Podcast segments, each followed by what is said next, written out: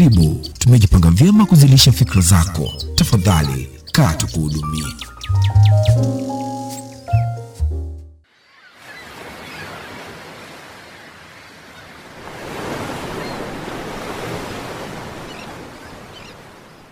Unasikiliza Emotional Me. Emotional me. Emotional me. Emotional me. Emotional me. Emotional me. Emotional me.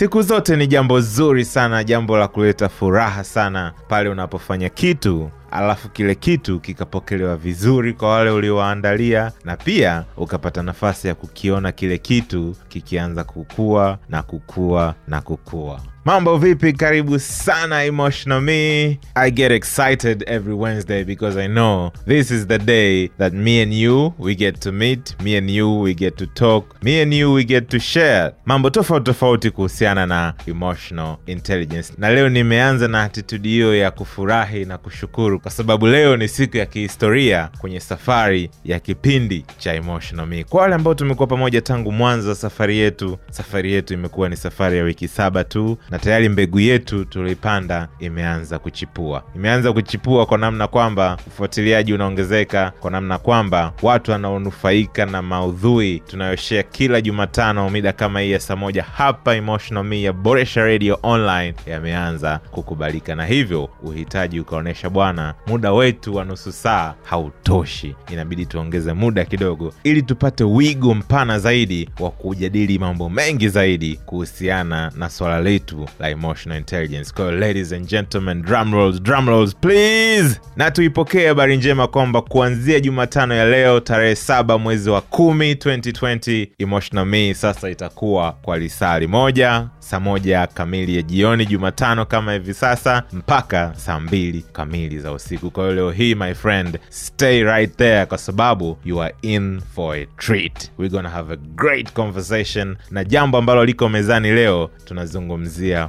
fulfillment. Fulfillment, a big word, a big big word. Na kama utakaa na mimi mpaka mwisho utanielewa kwa nini nasema this is a big word. My name is peter tadeo. You can call me the explorer in chief. Kwa hiyo kidogo nikupe dondoo ya nini sasa kimeongezeka kutokana na kipindi chetu kuongezewa muda. Ni kwamba mijadala yetu kwa wale ambao tumekuwa pamoja imekuwa ikishirikisha mimi pamoja na mtaalamu wetu amichi nduka agu registered counseling psychologist. Yeye ndo amekuwa chanzo chetu cha maarifa hapa emotional me. Kwa hiyo sasa kwa kuwa tumepata wigo zaidi. Sasa hivi sasa tutachofanya ni kwamba amichi ataendelea kushare kama mtaalamu wetu hapa emotional me lakini zaidi sasa tutashirikisha stori za maisha ya watu maisha halisi kabisa ya watu namna gani hisia mbalimbali ambavyo wao wameziishi zimewagusa kwa namna gani na wamejifunza nini na nini tunaweza tukajifunza kutoka kwao. Na leo hisia iliyokuwa mezani nimekwambia ni fulfillment na stori ambayo tutaitumia kujifunza na kushabihisha maarifa yetu kuhusiana na fulfillment ni stori ya the legendary hadija mwanamboka the legendary kwa sababu unapotaja jina hilo wote tunakubaliana mimi na wewe unanisikiliza kwamba kwa hapa tanzania ni majina ambayo yamefikia ile levo ya kuwa simbo ya kuwa ishara ya mafanikio kwenye sekta ya fashion designing. Na hilo ni jambo kubwa sana. Jambo ambalo hakika litakuwa na stori nyuma yake kuhusiana na hiki tunachokiongelea fulfillment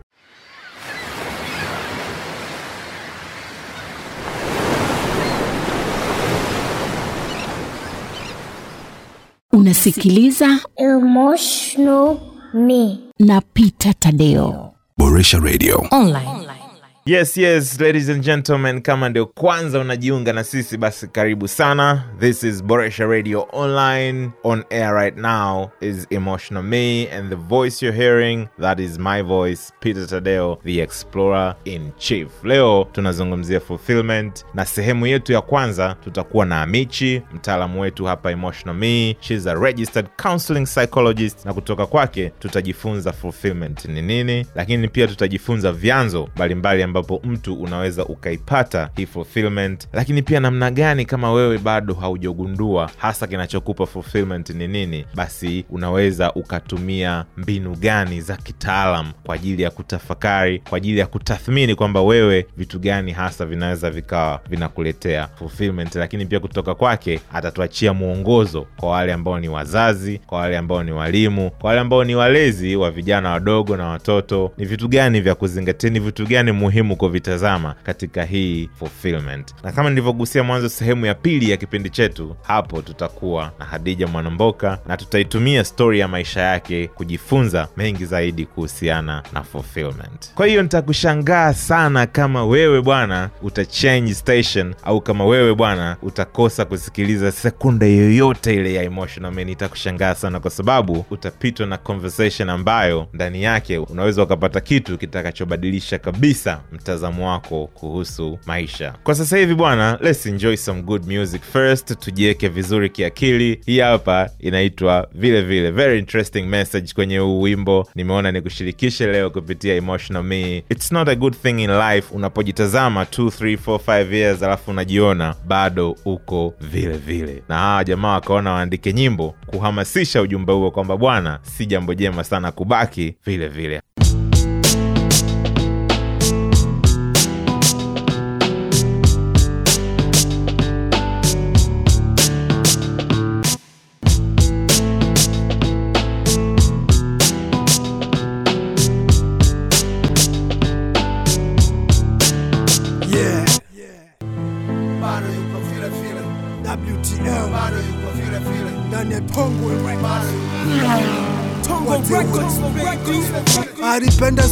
Suruali na mashati, pamba kali, alionekana mtanashati, kumbe magumashi mfukoni ana tabati, lakini kila siku akosekani kwenye pati. Alipenda maisha fulani hivi ya alifuga kitambi kama vile vya wazee, kutongoza madenti ikawa ndo zake, gari ya dingi yake akadai niyo ya kwake. Wasichana wa kushtukia akanasa mitego yake, akavunja uhusiano baada ya kutimiza haja zake. Alipenda ulevi na mapenzi, ubitozi na maisha ya kishenzi. Alipenda kuspendi hata kama si wikendi, kiwacha kila siku ana kito na pretendi, tukajua ni utoto tu, akikuwa ataacha, maana hizo tabia zishampa sana mikasa. Lakini wapi bwana, huyu kijana bado anaishi leo kama alivyoishi jana. na watoto wawili, wote wamekimbiwa na mama baada ya wasichana kugundwa bwana ana maana. Watoto hawezi kulea, wanalelewa na bibi. Sikupenda kumwelezea, ila nadhani imebidi. miaka inazidi katika. Bado yuko vile vile. Nika nazidi ongezeka. Bado yuko vile vile. Ameshaanza kuzeeka. Bado yuko vile vile. Vile vile. Vile vile. Vile vile. Vile vile. Mvi zishaanza kumtoka bado yuko vile vile. Wenzake wamebadilika. Bado yuko vile vile. Muda unazidi kumpita bado yuko vile vile. Vile vile. Vile vile. Vile vile. Vile anaenda pote naishi home kwa baba mama anadeka naishi mitaa ya Temeke kitanda wezi tandika. Ana udevu kabebero analala kwa dabodeka hajachangia hata viungo. Mama pilau umepika. Bado yuko vile vile kama sanamu la posta. Vitendo hatuvioni la mdomo umefungwa mota. Washikaji wote wanamcheka. Mwenyewe anajiona nyota hajui bei ya topazi. Na kwamba vuzi la ota yotoka 98 na ndoto za kusafiri. Wenzake washafunga mkanda ye bado anatega meli mtoni anajua kwa muvi akajithia kama akafika. Bado anawaza aibe friji auze enda South Africa. Spidi ya maisha yake. Hata kobe ana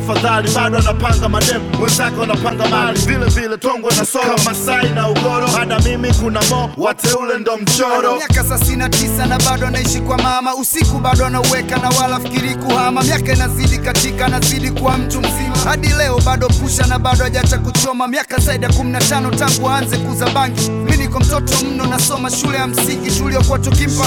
Leo ndo washikaji zake tunapotaka kusmoke tunaenda kununua kwake. Wale waliosoma naye hivi sasa wamefika mbali. Wezi fananisha naye. Wanaishi maisha mazuri wameoa wana watoto wanaendesha di magari. Ye bado yuko vile vile na kazi yake ya usadari. Akikamatwa anasubiri ndugu ndo aje kumtoa. Akishatoka wala jali kuza ndumu anaendelea. Pesa badala yake benki akizipata natumia kwenye pombe na wanawake yani full kujechia. Mtu mzima ila CV yake bado akitoto hana radio wala TV yuko kigetogeto nini anasaidia jamii? Kama siku ipotosha mi natumia usanii ili niweze mrekebisha. Miaka inazidi katika lika nazidi ongezeka ameshaanza kuzeeka vile vile vile vile mvi zishaanza kumtoka wenzake wamebadilika muda unazidi kumpita Yes, yes, an historic day here at Emotional Me. Emotional Me haiko vile vile. A month ago tulikuwa tunakutana hapa kwa nusu saa, lakini from today tunakutana hapa kwa lisaa lizima. Kwa hiyo safari yetu it's until 8 thank you for tuning in to boresha radio online. Na sasa hivi bwana tunaanza sasa safari yetu na jambo la kwanza ambalo ningependa tuanzie ni kwamba hii fulfillment hasa maana yake ni nini? If I think of life, fulfillment in life, it's like a sense that I'm doing what I need to be doing, what I'm meant to be doing. And the feeling that goes with that is sort of contentment and satisfaction and kind of some happiness as well. Just sort of, I just feel like I am fulfilled and I'm fulfilling purpose, fulfilling my reason for being here. Kind of works both ways. It's not the ticking of the boxes, right? When we talk about, well, you fulfill the criteria, that's like a, okay, tick, tick, tick, tick, tick, done, finished. That sense of fulfillment in terms of life satisfaction, in terms of happiness and contentment, is one that's ongoing and it's more diffuse that sense of that gut feel, that ability to kind of feel like yourself and feel like you are where you need to be and doing what you need to be doing. And this can be big or small. We often think that from fulfillment comes from something you get or you have or you achieve. Yeah. Right? When I hit this figure, when I make this much money, then I'll be fulfilled. When I get this promotion, then I'll be fulfilled. When I have three children, uh-huh. or five, or 12, I'll be fulfilled. When I meet my partner, I'll be fulfilled. And the truth is, fulfillment, that sense of fulfillment, that life satisfaction, that purpose does not come from the outside. It doesn't ever come from the outside. It can be linked to it. I mean, making enough money to be able to not worry about having food on the table releases you to be able to then experience other things. But if you tie it to a specific number, fulfillment doesn't come from things that you get, that you have, that you buy. It comes from the inside. And that's why it's inextricably linked to emotional intelligence because having awareness of your emotional state, being able to manage it, you know, realize, oh, something's happening and I'm feeling this way, which is guiding me. It's telling me that I need to be doing more of it, less of it, something else, need to be aware of the person that I'm interacting with. It also then leads you to be able to notice, oh, when I do these things, I feel these positive or pleasant feelings, and maybe I need to be or I want to be doing more of these. So, fulfillment is a facet of overall life satisfaction, which is a component of happiness, but it isn't something that you can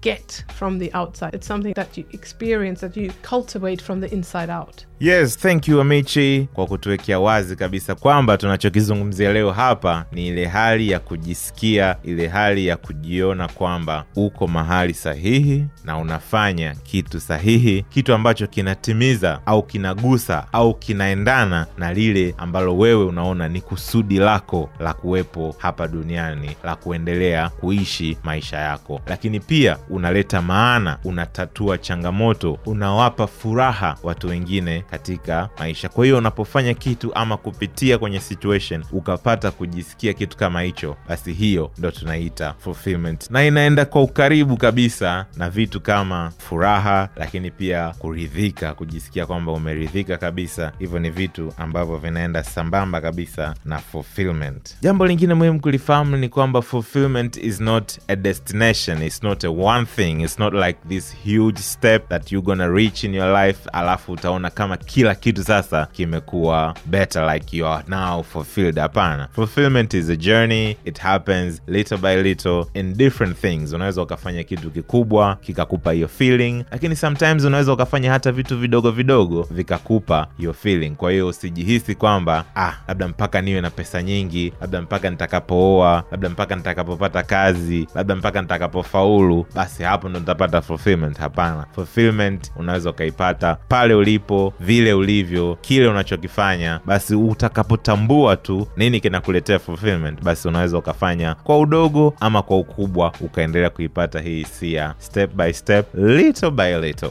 Na jambo lingine ningependa sana kupata ufafanuzi zaidi kutoka kwa mwanasaikolojia wetu wa michi atuelezee kwa wengi wetu tumekuwa tukijaribu kuiunganisha fulfillment labda na maisha ya kikazi. Kuna ile concept kwamba doing something that you love something that you enjoy. Kwamba pengine labda kwenye maisha ya kikazi basi hasa huko ndo fulfillment ilipo. Ningependa amichi tufafanulie is that really how it is? Being fulfilled in life doesn't have to be tied to having a profession or having a job.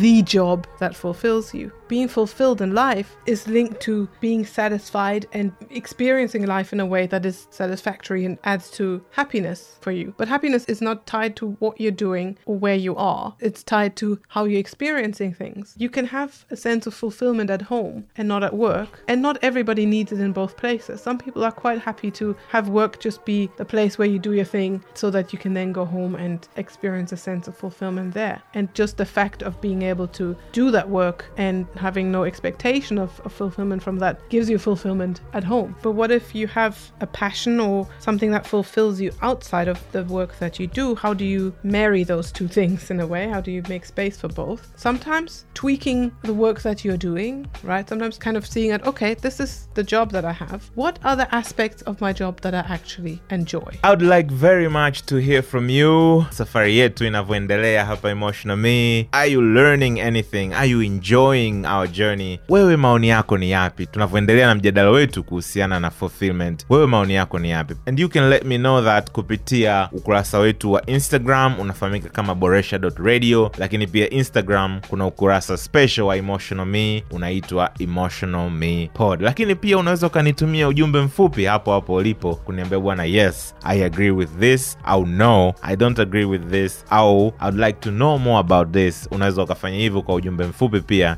nitumie kwenda namba 0621 600 700 0621 600 700. Tuma ujumbe unijulishe how you feeling, how you liking or not liking our content here at Emotional Me. Yes, kwa hiyo Michi ametushirikisha hapo bwana kwamba kuna muda unaweza ukajikuta upo kwenye mgogoro ama unapitia mgogoro na nafsi yako kwamba unafanya kitu ambacho haukipendi, a job that you don't love, kwamba ah, hii kazi mimi nafanya kwa sababu nahitaji kipato, kwa sababu you have bills to pay, kwa hiyo you just do it for the paycheck. Na kwa kuwa huo ndo uhalisia wa maisha yako, basi wewe ukawa unajihisi kwamba bwana, vitu kama fulfillment, basi mimi inawezekana vimeshanipita, au inawezekana siwezi kuvifikia kwenye maisha yangu kwa sababu tayari karia yangu imeangukia kwenye upande huu. Lakini Amichi, mwana saikolojia yetu hapa Emotional Me, ametuhakikishia hapo leo hii kwamba kamwe fulfillment haitokani na vitu unavyovipata kutoka nje.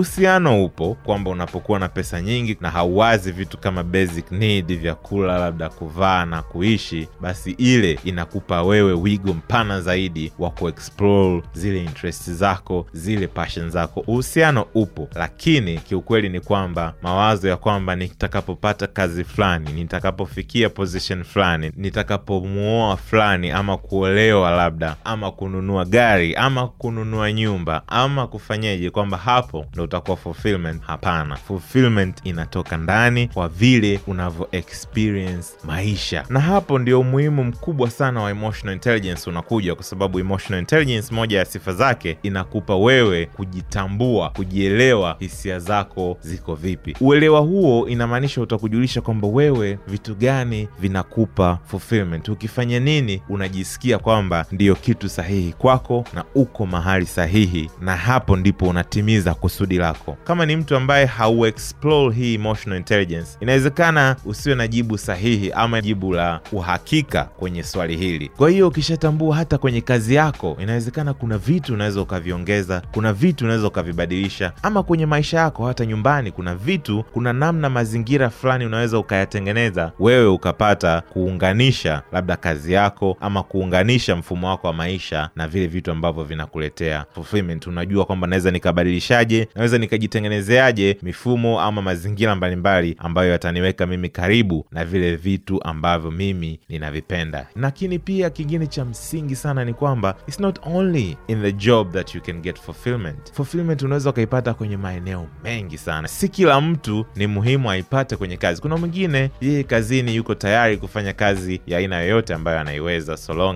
inamwingizia kipato, lakini fulfillment pengine anaipata nyumbani, kwenye familia, kwenye ndoa. Mwingine fulfillment anaipata kwenye shughuli mbalimbali za kijamii pale anavyoishi na watu, ama kujitolea kwenye shughuli za kidini, misikitini, makanisani na sehemu nyingine nyingi. Kwa hiyo kikubwa ni wewe kujielewa na kuacha kuconclude kwamba eti huwezi kufikia fulfillment just kwa sababu unafanya kazi ambayo haiendani na kile kitu unachokipenda. Na hapo bwana, naomba tu relax kidogo, tupate dakika mbili tatu za kutafakari kidogo hayo ambayo nimekushirikisha. Je, yeah, fulfillment ndiyo hasa mafanikio ya kweli kwenye maisha. Kwa hapa mpaka sasa hivi tulipofikia unaonaje? Is it right au bado tubaki kwenye tafsiri yetu ya kijamii kwenye zile material things? Tafakari hilo na mimi naomba nisindikize tafakari yako na ujumbe mwingine mzuri kutoka kwenye wimbo mzuri pia kutoka kwa Nicki Minaj unaitwa a moment for life. Surely these moments zinaendana kabisa na hii hisia ya fulfillment. Pale utakapo feel fulfilled i'm sure those moments are one of the moments you can call a moment for life. Safari yetu inaendelea hapa emotional me so don't go anywhere. Mwisho wetu ni mpaka saa mbili kamili za jioni hii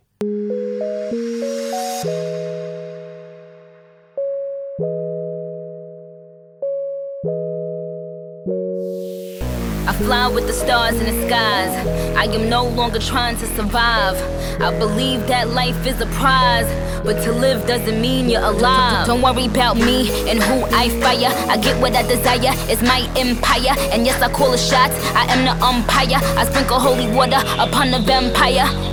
In this very moment, I'm king. In this very moment, I slay Goliath with the sling. This very moment, I bring, put it on everything that I will retire with the ring. And I will retire with the crown. Yes, no, I'm not lucky, I'm blessed. Yes, clap for the heavyweight champ, me. But I couldn't do it all alone. We, young money raised me, grew up out in Paisley, Southside Jamaica, Queens, and it's crazy. Cause I'm still hood, Hollywood couldn't change me. Shout out to my haters, sorry that you couldn't phase me. Ain't being cocky, we just vindicated. Best believe that when we done this moment, we'll be syndicated. I don't know. This night just remind me of everything they deprived me of. Your drinks up. It- it- it's a celebration every time we link up. We, done did everything they could think of. Greatness is what we the brink of. I wish that I could have this moment for life. For life.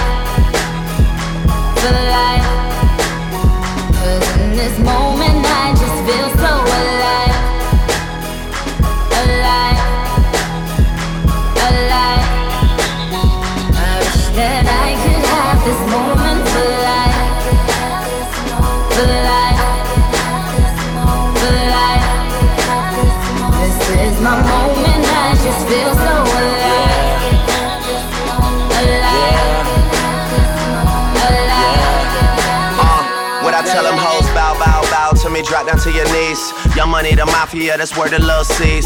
I'm in the Dominican, Big Poppy Ortiz, doing target practice, all these starlies just aiming to please. Shout out to the CEO, 500 degrees. Shout out to the OVO, Red Wings and Fatigues. Ah, wanna be friends, how coincidental? This supposed to be our year, we ain't get the memo. A young king, pay me a gold. 40 got a bunch of, bunch of, he ain't even. These be dropping songs, they ain't even cold. Weezy on top, and that ain't even home yet. Yeah, be very afraid. These other rappers getting bodied and carried away. Get me and Nicki Nick getting married today. And now you, now you be hating could catch a bouquet. Ooh, yeah, you a star in my eyes. You and all them white girls, party of five. Are we drinking a little more? I can hardly decide. I can't believe we really made it. I'm partly surprised. I swear. This one for the books, man. I swear that this as fun as it looks, man. I'm really trying to make it more than what it is. Cause everybody dies, but not everybody I lives. That I could have this moment for life. For life. For life. Cause in this moment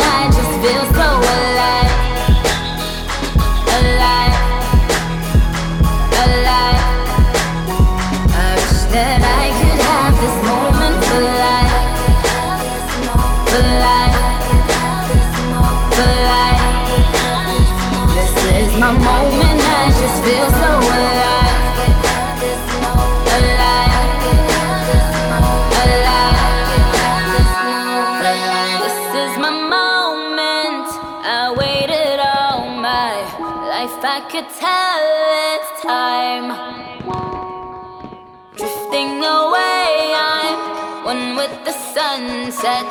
I have become alive. I wish that I could have this moment for life. For life. For life. Cause in this moment I just feel so alive. Alive. Alive. I wish that I could have this moment for life alive. This is my moment, I just feel so alive.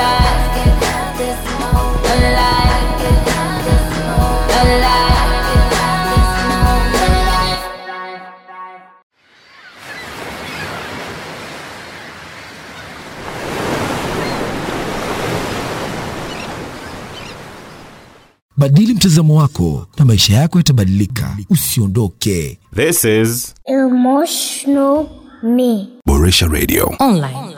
Kama ndio kwanza unajiunga na sisi, naomba nikwambie karibu sana. Umefanya jambo sahihi kabisa. Umechelewa kidogo, lakini haujachelewa sana, kwa sababu tupo kwenye kumalizia sehemu yetu ya kwanza ya Emotional Me, na bado kuna sehemu nzuri sana ya pili inatusubiri, na hiyo ni stori yetu na Hadija Mwanamboka, stori ambayo na kuhakikishia kabisa utajifunza vitu vingi na itakuongezea kitu kipya jioni hii ya leo. Kwa hiyo stay there. Tumeshajifunza fulfillment ni nini na uhusiano wa hii fulfillment na kazi na maeneo mengine ambapo unaweza ukaipata. Sasa nachotaka kufahamu kutoka kwa Michi, kuna mbinu ya kitaalamu ya kugundua vitu gani vinakupa wewe fulfillment. Kama wewe ni mtu ambaye bado haujafahamu vitu gani hasa mimi vinanipa fulfillment, basi kuna mbinu, na mbinu hiyo ningependa tuifahamu hivi sasa kutoka kwa Amichi. Let me introduce you to a, an exercise that I do with a lot of my coaching clients, and it's one that we can all do ourselves. If you draw three circles on a piece of paper, kind of like a Venn diagram, right? They're all overlapping with each other at a point. So two circles are overlapping, um, and two circles are overlapping, and then they all three meet in the middle. And one you call purpose, and one you call power, and one you call passion. In the power one, you'll write things that you're good at. All the things that you're good at. It could be I'm really good at cooking, I'm good at making jokes, I'm good with kids, I'm good at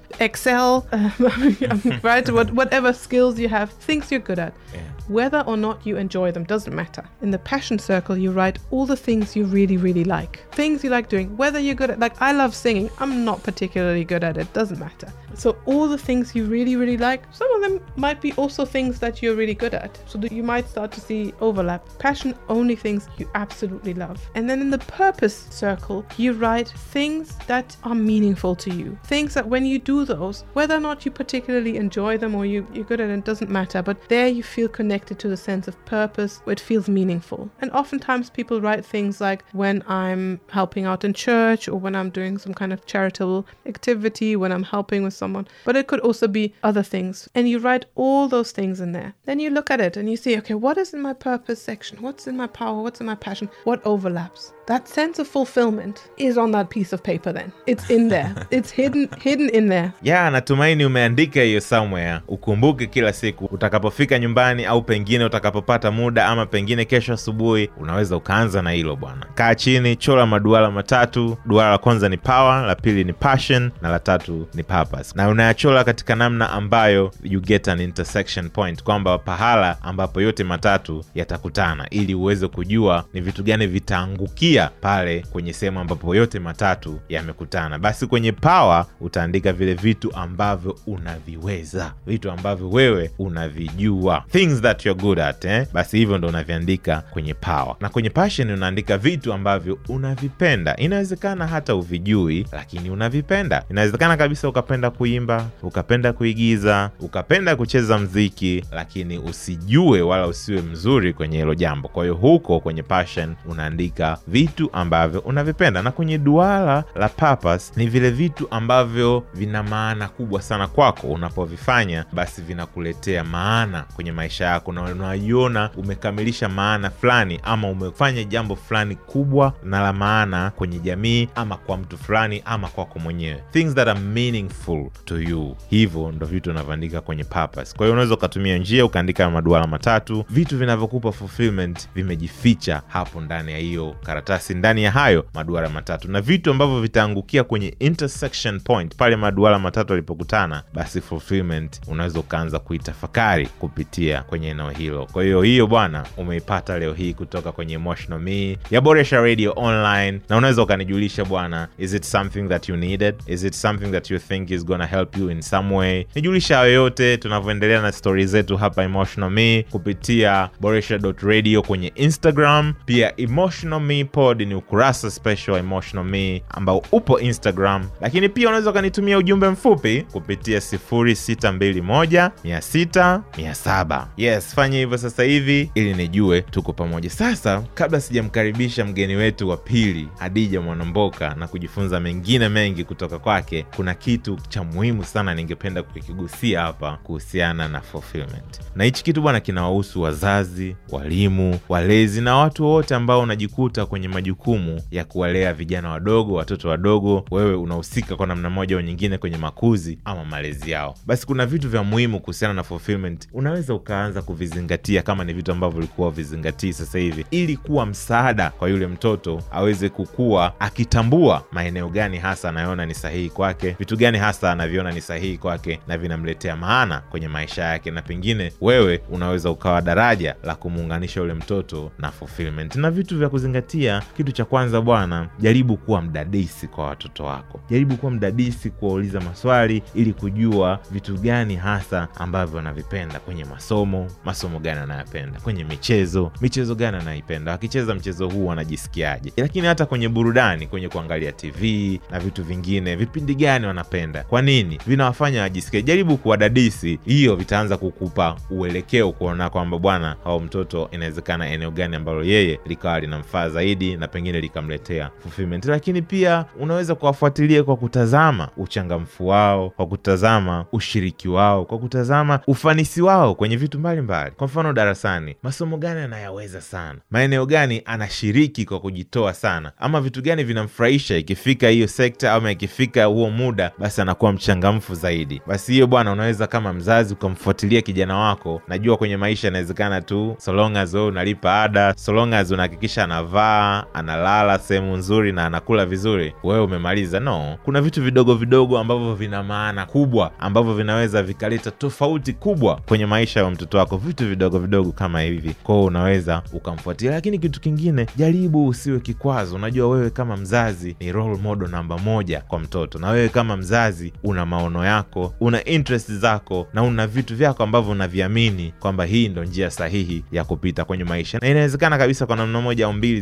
zikatofautiana na mtazamo wa mtoto wako. Inatokea mara nyingi mtoto anatamani labda kufanya mziki labda kufanya modeling lakini wewe kama mzazi unaona hiyo halina maana kwa hivyo unamzuia kwa hivyo unamwondoa kwenye hiyo njia. Kwa hiyo jaribu bwana kutafuta namna ya kumsapoti sawa misingi ni muhimu mwongoze kwenye kule ambapo wewe unaamini ndo njia sahihi lakini mtoto anapoonyesha initiative kwenye kitu fulani jaribu wewe kutokuwa kikwazo na zaidi kuwa support ama kuwa daraja la kumfanikisha yeye kwenye hilo jambo kwani pengine ndo unaweza ukawa unamsukuma yeye kuelekea kuipata hii fulfillment kwenye maisha yake. Jambo la mwisho ambalo unaweza ukafanya ni kwamba watengenezee mazingira na nafasi ya wao kujaribu vitu mbalimbali kwenye maisha na kwenye masomo na sehemu zingine mbalimbali mbali kwenye michezo. Jaribu kutengeneza mazingira wape options za wao kama kuexplore kwamba bwana jaribu hiki jaribu hiki. Kwa hiyo kama mzazi unaweza ukawa kwamba unampeleka labda mtoto kwenye swimming unamwangalia yuko vipi unampeleka kwenye football unamwangalia yuko vipi? Unampeleka labda kwenye math club unampeleka labda kwenye kuchora unampeleka labda kwenye mashairi. Ni vitu vidogo vidogo ambavyo vinawezekana kabisa. Kama utaamua kama mzazi kutenga muda vinawezekana kabisa kuvifanya na vinaweza vikaleta tofauti kubwa sana kwenye maisha ya mtoto wako. You heard it here at emotional me. My name is peter tadeo the explorer in chief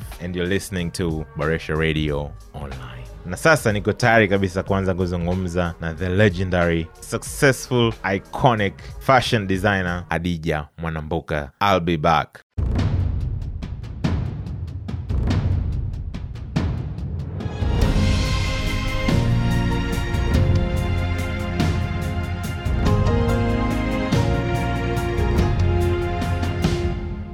War is not freedom over my shoulder. I see a clear view. All for my family, reason I breathe, and everything to lose. Should I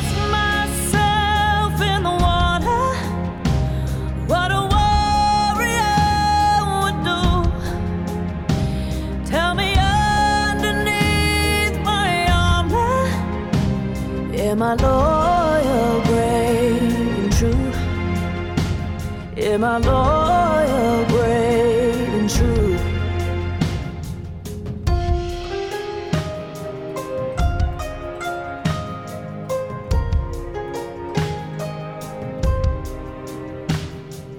Losing is easy, winning takes bravery. I am a tiger's fool.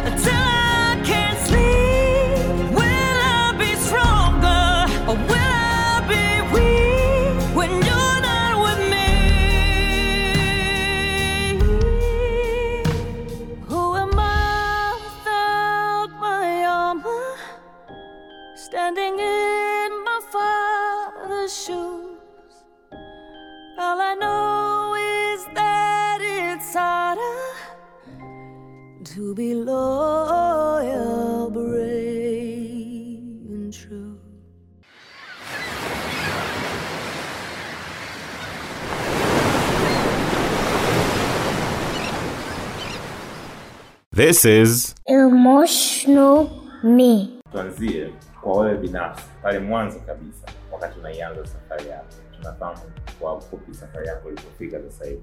Wote tuna appreciate juhudi kutokata tamaa na kujituma kwako kwa muda wote kufikisha kwenye levo ambayo kwa wengi wa tanzania wote tunakutazama kama ishara sasa hivi kama simbo ya success kwenye upande wa fashion. Wengi tunakutambua kama hivi. Kwa hiyo jitihada zako na juhudi na safari nzima imekufikisha kwenye level hii. Na sisi tunaotazama kwa pembeni au kama tu watu ambao tunakufahamu kwa yale uliyoyafanya tunaona mtu huyu bila shaka vitu kama fulfillment ni vitu ambavyo probably ameshavifikia au ameshaviachieve. Lakini sasa leo tuko na wewe nikipenda wewe kwanza fulfillment unaipokea vipi? Unakupeleka kwenye kufikiria vitu gani? Alafu kwa upande ulipofikia kwenye safari yako sasa hivi ni kitu ambacho unaweza ukasema umeweza kukiexperience? Asante. Kwanza mimi nimeanza nikiwa mdogo sana, nimeanza nikiwa na miaka kumi na nane kwenye nchi ambayo ya Kiafrika fashion haikuwepo basically. It was just uh, mafundi cherehani not fashion design per se. Unaona? Kwa hiyo nahisi nilikuwa very ambitious kuprove kwamba people can look good na nguo ambazo zinadisainiwa na kutengenezwa tanzania. Umenielewa eh? yeah. so nikaanza kufanya designing 96 nikiwa na miaka kumi na nane. Na lengo langu hasa hata sikutegemea kwamba watu watakuwa na wananunua. For me i was not doing the business part of it kwanza. Kwa sababu kama nakwambia nilikuwa najua lazima kuelimisha watu zaidi than let's say to sell.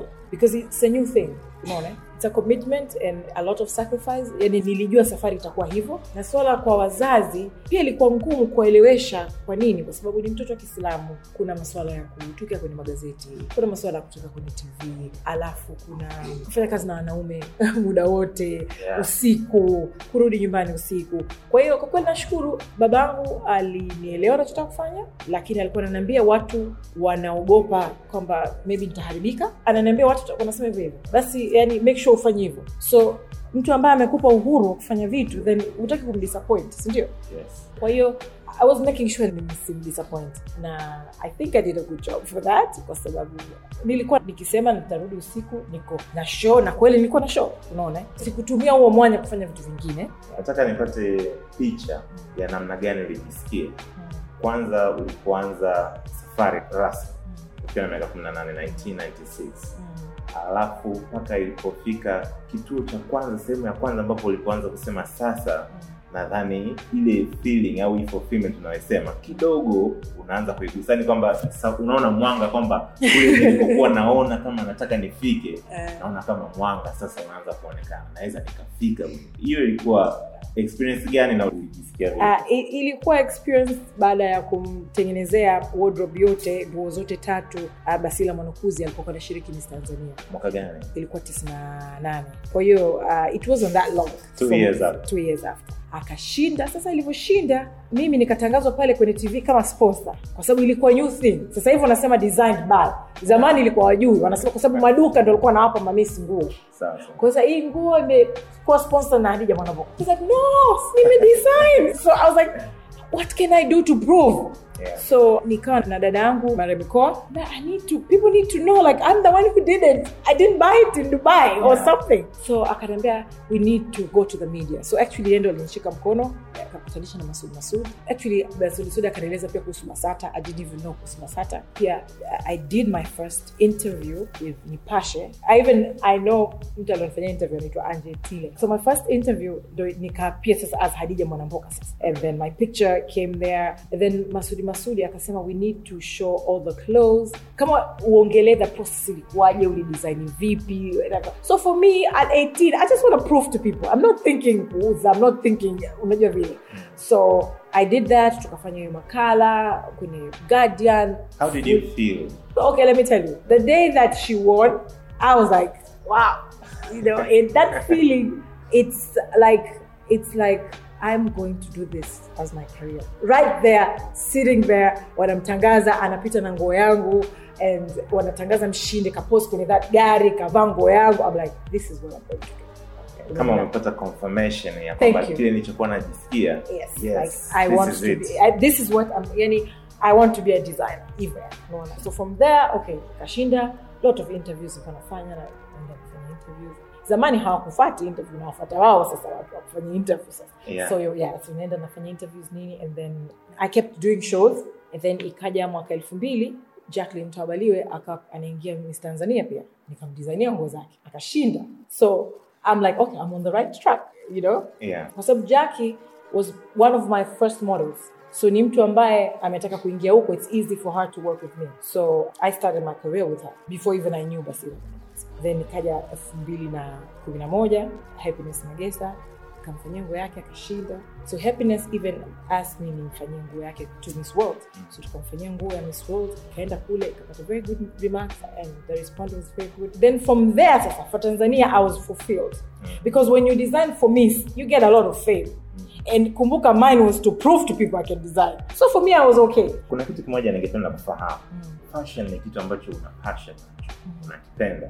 Kwao ningependa kuhighlight kitu kimoja kwamba fulfillment kufeel kwamba yes niko sehemu sahihi nafanya kitu sahihi. Kina uhusiano sana na your interest yani Yes, kitu gani yeah, unapenda yeah, passion yes, zako yes, na zipi yes. Exactly. kwa hiyo what difference does it make or what value inaongeza kufanya kitu ambacho ndio hasa kinaungana na interest zako kwenye ufanisi na kwenye safari nzima ya kufanikisha lile jambo. Mimi napata sana useme kwamba nataka kuwa kama wewe nataka kuwa kama wewe.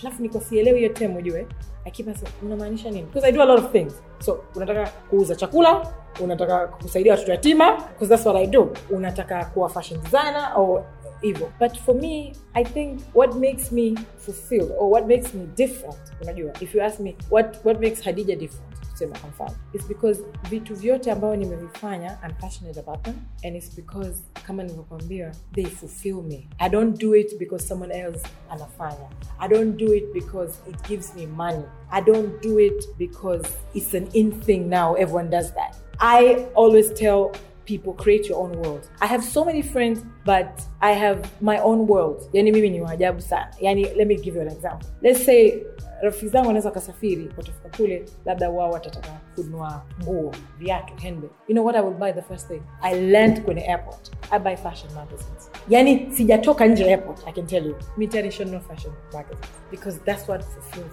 if i see fashion there i read articles. Also najifunza sana kusoma hizo magazines kusoma vitabu vya fashion. So mimi ningewashauri kwanza watafute what's the i think passion ndo imenifanya sija kwa sababu hata nikiwa nafanya charity i'm still a designer. And then i went on kwenye food business lakini i'm still a designer. And that's my identity. I'm passionate about that. Maybe they can turn their hobby into a career which that's what i did. And i think when you do that ndo unakuwa na sustainability. Kwa sababu ukikutana na changamoto sio rahisi kukata tamaa. Unaweza ukapose and restructure of how to do things and then you move on. Lakini kama unafanya kwa ajili ya hela afu upate hela utaacha. Kama unafanya kwa sababu mtu anafanya utaacha. Kama unafanya kwa sababu unalazimishwa but if you do it for passion you will die. I always tell people i will die as a designer. Yes i do charity work. Yes i sell kashata and whatever but i will die as a designer because i feel all the things that nimefanya is because i have this creativity in me i have this passion of fashion in me ndo inapelekea nifanye vitu vyote. hivi I'm hoping you're having a great time. I'm hoping you're enjoying our conversation with Adija Mwanamboka. Just remember you can let me know how you feel, what you're learning, vitu gani unavipenda, vitu gani hauvipendi kupitia ukurasa wetu wa boresha.radio kwenye Instagram na Emotional Me Pod kwenye Instagram, lakini pia kupitia ujumbe mfupi wa 0621 600 700. Basi unaweza kutumia njia hizo kunijulisha how you're feeling, how you're experiencing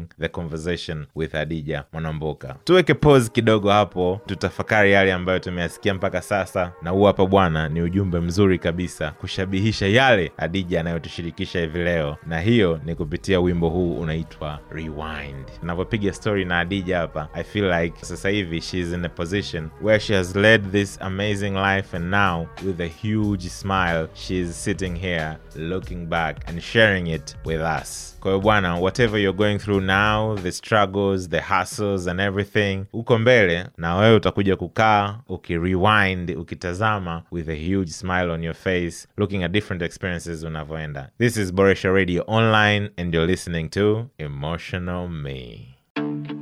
I had to find my dreams. Despite easy struggles are behind the scenes. Hey, yo, what's up? And back aside, I keep a line of scheme. And I would rewind it all if I had a time machine. I let it extra when I'm in that zone. And right now, y'all rocking with who? South is all Baba Jones. and not the peak is where I aim for. Hey, you already know. Success is poisonous. So many people keep hating on us. Open your eyes to the backstabbers.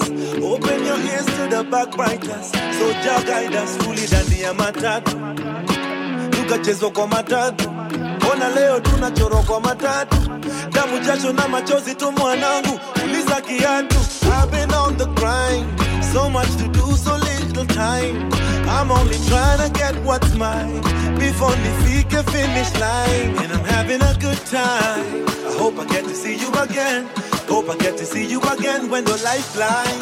I hope I get to see you again. Hope I get to see you again. You know, story of us before the glory. I do it all again. I wish we could rewind.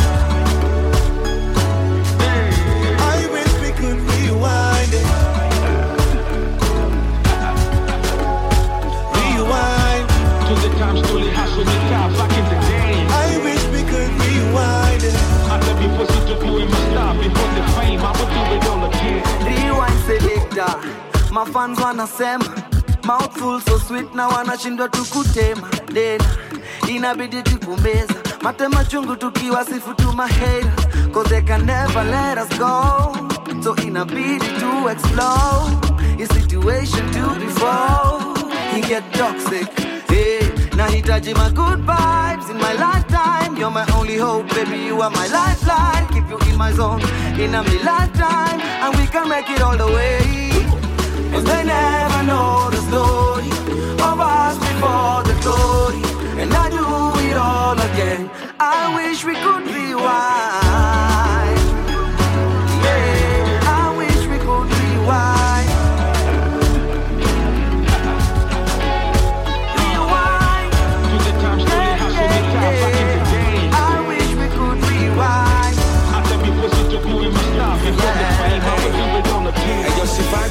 Positive, this something I will live to remember. Mambo vipi? Leo nina feel kabazanga. I'm thinking I'ma stay lit till December. Beside me is a shorty ready kuni kiss nikisema. kamelanin ngozi rangi chokolata mi hapo kando nyanya like a bobo rasta amela happy leo sishiki moto fasta na tint hizi ni effects za kokobata I remember doing shows Spiller Bay. I swear it wasn't easy, but still I. If it got toughies, my boys while they pick a J's. But now I got a bunch of kicks to give away. and bro, na siringi na mafano nipenda hata nikithrow mashilingi. But leo nitatoa tao kama tati. Then later nitatoa trouser na shati. I can even walk naked, misi jali kwani. What's that proof kona mfuko wiko hali gani? Me, I'm just living my life and I'm hoping we can rewind it so we're living it twice. Oh shit. And they never know the story of us before the glory. And I do it all again. I wish rewind. And they never know the story of us before the glory. And I do it all again. I wish we could rewind.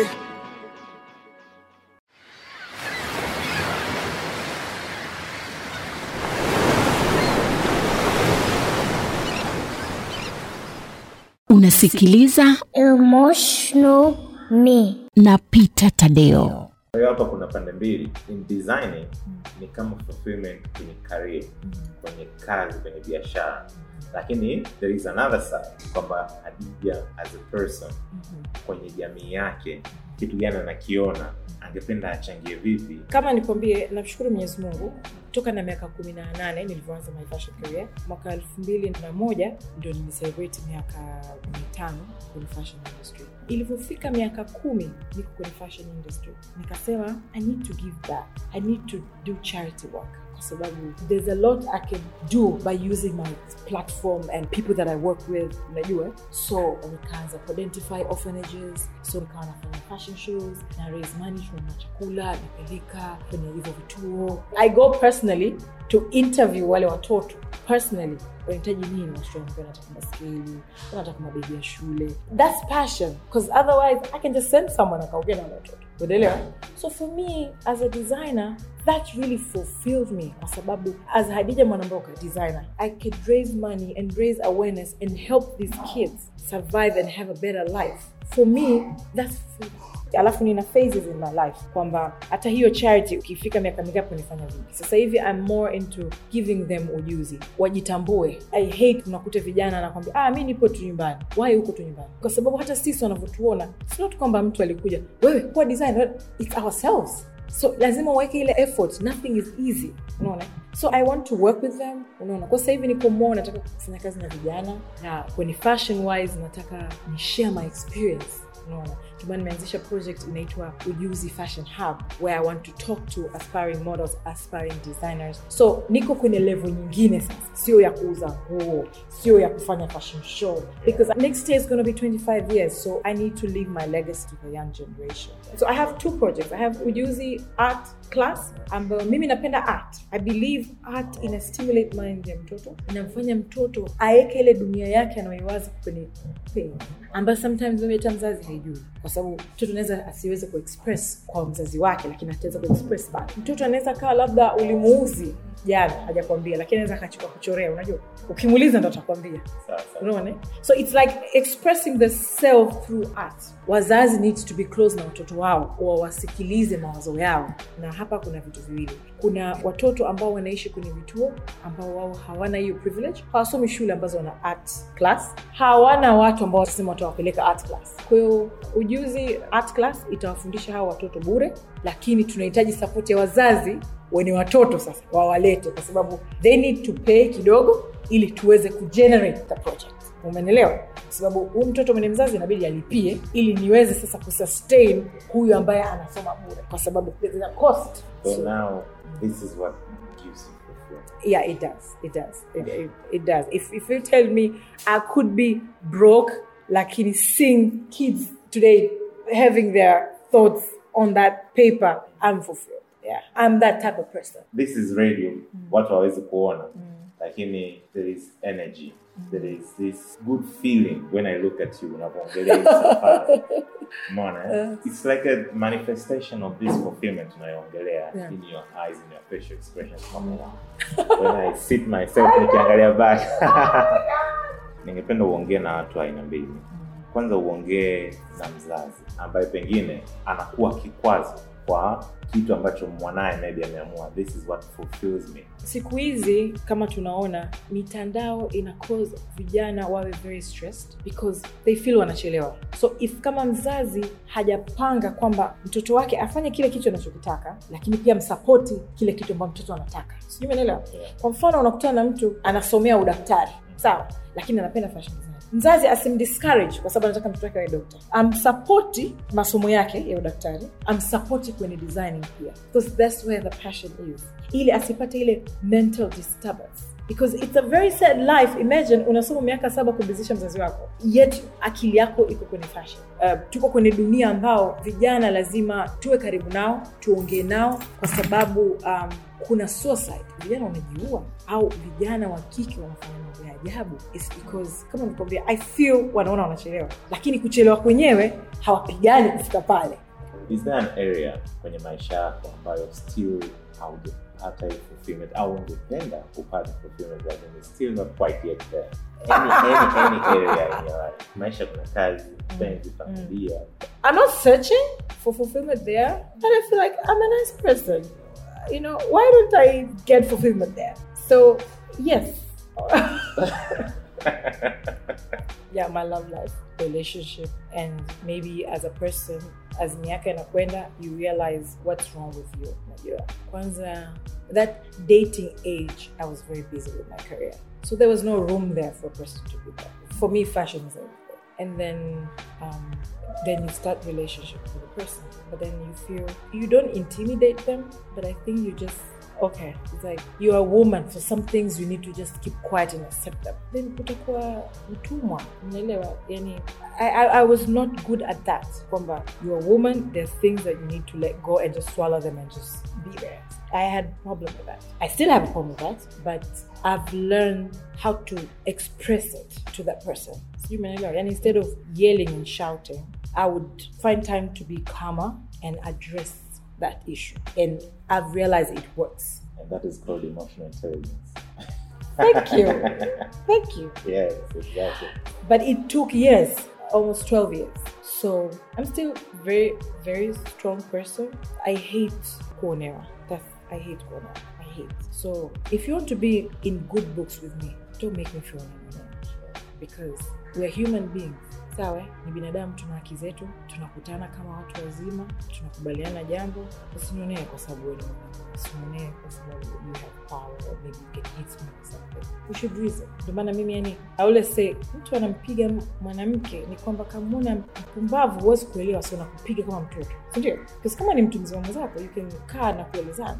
So yeah sipendi kuona. And i will not tolerate that. Not to go in a relationship, anything. Even my parents know that. Even my siblings know that.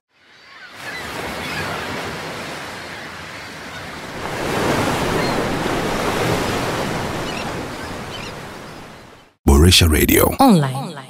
Asante sana kwako wewe ambaye umetune boresha radio online right now. Unasikiliza kwa makini kabisa unafuatilia vizuri kabisa stori ya dj mwanamboka na vingine vyote ambavyo tumejifunza leo hii hapa emotional me. Kwa leo hivyo ndo nilikuwa nimekuandalia na sasa tumefika mwisho kabisa. Mimi sina la ziada. Nachosema tu ni kukushukuru na kukukumbusha kwamba kila jumatano hiyo ni siku maalum kwetu watu ambao tunapenda kujifunza watu ambao tunapenda kuexplore emotional intelligence. Basi kumbuka kila jumatano saa moja jioni mpaka saa mbili tunakutana boresha radio online kupitia kipindi cha emotional me. Tunajifunza mambo tofauti tofauti kuhusu emotional intelligence. Zaidi ya hapo unaweza kujifunza pia kwenye instagram. Nenda kwenye ukurasa unaitwa emotional me pod. Pale utakuta vitu vingine vingi vya kuendelea kujifunza. Asante sana kwa hadija mwanamboka kwa kutushirikisha stori yake leo hii. Asante sana kwako wewe kwa muda na umakini wako kwa kufuatilia kuanzia mwanzo ama dakika yoyote ya emotional me leo hii. My name is peter tadeo the explorer in chief. Until next wednesday shie shie